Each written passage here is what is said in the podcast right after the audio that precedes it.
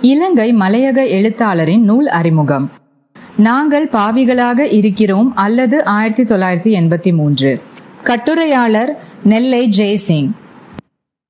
இலங்கை தேசம் அறிந்த மலையகத்தின் மிக பிரபலமான எழுத்தாளர் திரு தெளிவத்தை ஜோசப் அவர்கள் எழுதிய நாங்கள் பாவிகளாக இருக்கிறோம் அல்லது ஆயிரத்தி தொள்ளாயிரத்தி எண்பத்தி மூன்று என்ற நாவல் இலங்கை தமிழர்கள் மத்தியில் தடம் பதித்த வரலாற்று நாவலாகும். இலங்கை தமிழ் மக்களால் கருப்பு நாளாக கருதப்படும் ஆயிரத்தி தொள்ளாயிரத்தி எண்பத்தி மூன்று ஜூலை இருபத்தி நான்காம் நாளில் நடந்த கொடூர சம்பவங்களை கருப்பொருளாக கொண்டு வடிவமைக்கப்பட்டமையால் தமிழர்கள் மத்தியில் மறக்க முடியாத இடத்தை இந்த நூல் பெற்று பெற்றுள்ளமை குறிப்பிடத்தக்கதாகும். பதிமூன்று இலங்கை ராணுவத்தினர் விடுதலை இயக்கத்தினரால் யாழ்ப்பாணத்தில் கன்னிவெடி தாக்குதலில் கொல்லப்பட்டதன் எதிரொலியாக திட்டமிட்ட இன வன்முறை வட இலங்கை தவிர மற்ற பகுதிகளில் நடத்தேறியது. இக்கொடூர சம்பவங்களை மிக தத்ரூபமாக நாவல் வடிவில் தந்திருக்கிறார் தெளிவத்தை ஜோசப் அவர்கள். மலையக படைப்பாளிகளில் முதன்மையானவரான எண்பத்தி ஆறு வயதான திரு தெளிவத்தை ஜோசப் அவர்களின் இலக்கிய பணி இன்றும் தொய்வின்றி தொடர்கிறது. தெளிவத்தை தோட்டத்தில் ஆசிரியராக பணிபுரிந்தமையால் தெளிவத்தை என்ற அடைமொழியுடன் அழைக்கப்படலானார். வாழை பழத்தோல் எனும் சிறுகதையுடன் எழுத்துலகில் நுழைந்த அவர் அதன் பின் அறுபத்தி ஆறுக்கும் மேற்பட்ட சிறுகதைகள் குறு நாவல்கள் நாவல்கள் கட்டுரைகள் எழுதியதுடன் வானொலி தொலைக்காட்சி திரைப்படம் என இவரின் பங்களிப்பு விரிவடைந்து பலதரப்பட்ட விருதுகளும் இவரை தேடி வரலாயின. மூன்று முறை சாகித்ய விருது பெற்றதுடன் விஷ்ணுபுரம் இலக்கிய விருது வாழ்நாள் சாதனையாளர் விருது மிக உயரிய சாகித்ய ரத்னா விருது என பல்வேறு விருதுகளை தனது படைப்புகளுக்காக பெற்றுள்ளார்.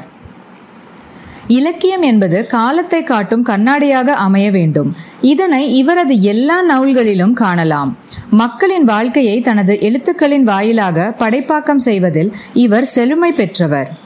இன்னும் சற்று விவரமாக கூறுவதாயின் இவர் தினசரி வாழ்வில் மக்களோடு பழகுகின்ற தன்மையும் அவரது சமூக உணர்வும் சமூகம் தொடர்பான அவரது ஆழமான பார்வை என அனைத்தும் யதார்த்த உணர்வுடன் அவரது படைப்புகளில் வெளிப்படுவதை காணலாம்.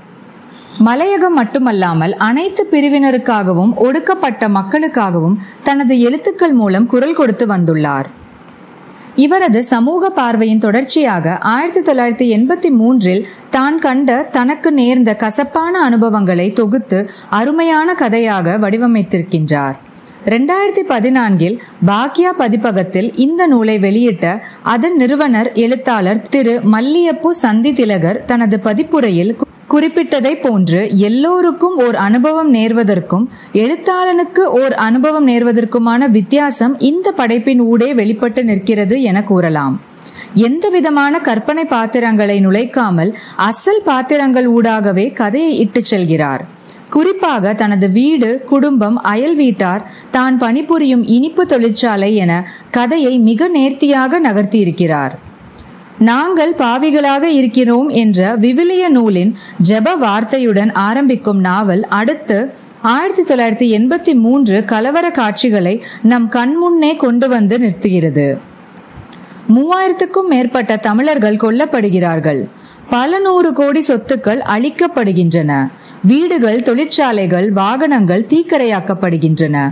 விலை உயர்ந்த வீட்டுப் பொருட்கள் கொள்ளை போய்க் கொண்டிருக்கின்றன. தமிழ் மக்கள் உயிரை பாதுகாக்க ஓடிக்கொண்டிருக்கிறார்கள். மிகவும் பதட்டமான இந்த சூழ்நிலையில் நாவல் ஆசிரியர் தன் வீட்டில் இருளில் கதவுகளை பூட்டிக் கொண்டு குடும்பத்துடன் உறைந்து போயிருந்ததாக கதையை தொடங்குகிறார். பரத்தமிழர்களை கொல்லுவோம் என கூக்குரலுடன் வீட்டை நோக்கி வரும் சிங்கள வன்முறையாளர்களை தனியொரு பெண்ணாக தடுத்து திருப்பி அனுப்பியதுடன் இவர்களை கடைசி வரை பத்திரமாக பாதுகாத்த திருமதி சொய்சா எனும் அசல் பாத்திரத்தை உயிரோட்டமாக நடக்கவிட்டு நம்மை வியக்க வைக்கிறார். இரவு பகலாக இவர்களையும் உடைமைகளையும் பாதுகாக்க சொய்சா மேற்கொண்ட யுக்திகளை அனுபவித்து எழுதியிருப்பதை படிக்கும்போது அந்த சொய்சாவை நேரில் பார்க்க வேண்டும் என்ற உணர்வு நமக்கும் ஏற்படுகிறது. இவரது நாவலில் வரும் பாத்திரங்கள் அசலாக இருப்பதால் வாசிக்கும் நாமும் கதையோடு பயணிப்பதை போன்றிருக்கும். பணிபுரியும் தொழிற்சாலையின் அலுவலக ஊழியர்களுக்கும் இவருக்குமான சிநேகம் வீட்டில் குடும்பத்திற்குள் நடக்கும் உறவாடல்கள் என அனைத்தையும் அவருக்கே உரிய வார்த்தைகளில் வெளிப்படுத்தும் விதம் ரசிக்கக்கூடியதாக இருக்கும். அடுத்தடுத்து என்ன நடக்குமோ என்ற ஆவலை தூண்டும் விதமாக நாவல் நகர்வதை காணலாம். கொடூரங்களை நம் கண்முன்னே நிறுத்தும் அவர் காதல் உணர்வுகளையும் டியூஷன் வகுப்பு ஊடாக உணர்த்த தவறவில்லை. தன் உறவினருக்கு கடவுட் சீட் பெற வேண்டிய சம்பவம் ஊடாக அலுவலக குறைபாடுகளை சாடவும் செய்கிறார்.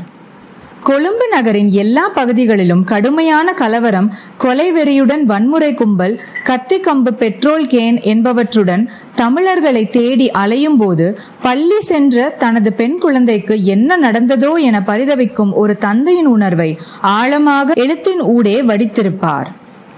தன் கண்முன்னே தான் பணிபுரியும் தொழிற்சாலையிலிருந்து இனிப்புகள் பொருள்கள் கொள்ளை போவதையும் தீயில் எரிந்து நொறுங்குவதையும் வேதனை கலந்த வார்த்தைகளால் ஆசிரியர் நம்மையும் கலங்கச் செய்கிறார்.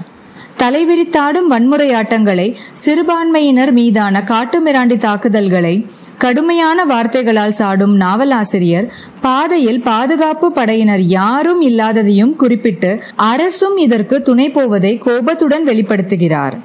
அதே கோபத்துடன் இந்தியா இக்கொடுமையை தட்டி கேட்கும் என்று அறிவிலிகளான நாங்கள் எண்ணிக்கொண்டிருக்கிறோம் என இந்தியாவையும் சாடுகிறார்.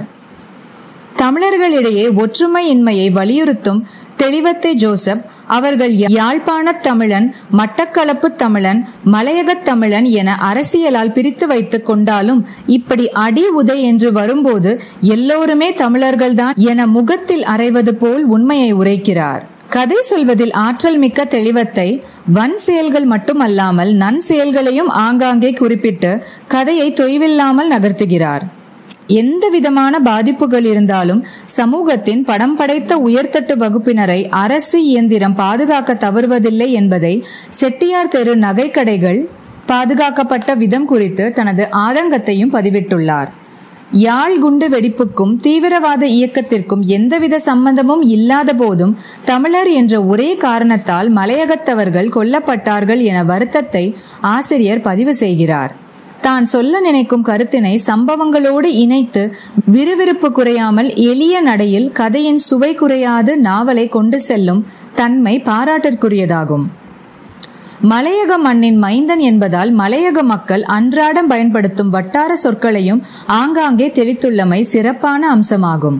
கதிரை கைக்கரத்தை பீலிக்கரை காடையர்கள் கடப்புளி கரைச்சல் கல்லுக்குச்சி படங்கு சாக்கு குசினி என்ற சொற்களை பரவலாக பார்க்கலாம்.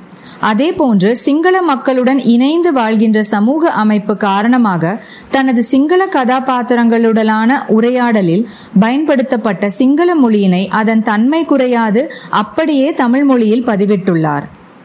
ஏ கொல்லோ அபி ஆவதென்னனே எமாங் கமக்னே கொய்தையன்ன ஹட்டே என பல இடங்களில் சிங்கள உரையாடல்களை வெளிப்படுத்தியுள்ள விதம் கதையை விறுவிறுப்பாக்கி இருக்கிறது. சிங்கள காடையர்களால் தமிழர்கள் பெரிதும் பாதிக்கப்பட்ட அதே வேளை நல் மனம் கொண்ட பல சிங்கள மக்களும் தமிழர்களின் உயிரையும் உடைமைகளையும் பாதுகாக்க உதவிய உயர்ந்த உள்ளத்தை நினைவு கூறும் வகையில் நாவலின் முக்கிய கதாபாத்திரமாகவே மாறிவிட்ட திருமதி சொய்சா போன்ற சிங்கள நல் இதயங்களுக்கு புத்தகத்தை அர்ப்பணம் செய்வதாக ஆசிரியர் தெளிவத்தை ஜோசப் அவர்கள் குறிப்பிட்டுள்ளமை மனதை தொடுகிறது. அசல் பாத்திரங்களை எளிய மொழி நடையில் வரலாற்று சம்பவத்தை கதை வடிவில் வெளிக்கொண்டு வந்த திரு தெளிவத்தை ஜோசப் அவர்களை பாராட்டும் முகமாக தஞ்சாவூர் தமிழ் பல்கலைக்கழகம் இந்நூலுக்காக கரிகாச்சோழன் விருதை வழங்கி கௌரவித்துள்ளது. வணக்கம்.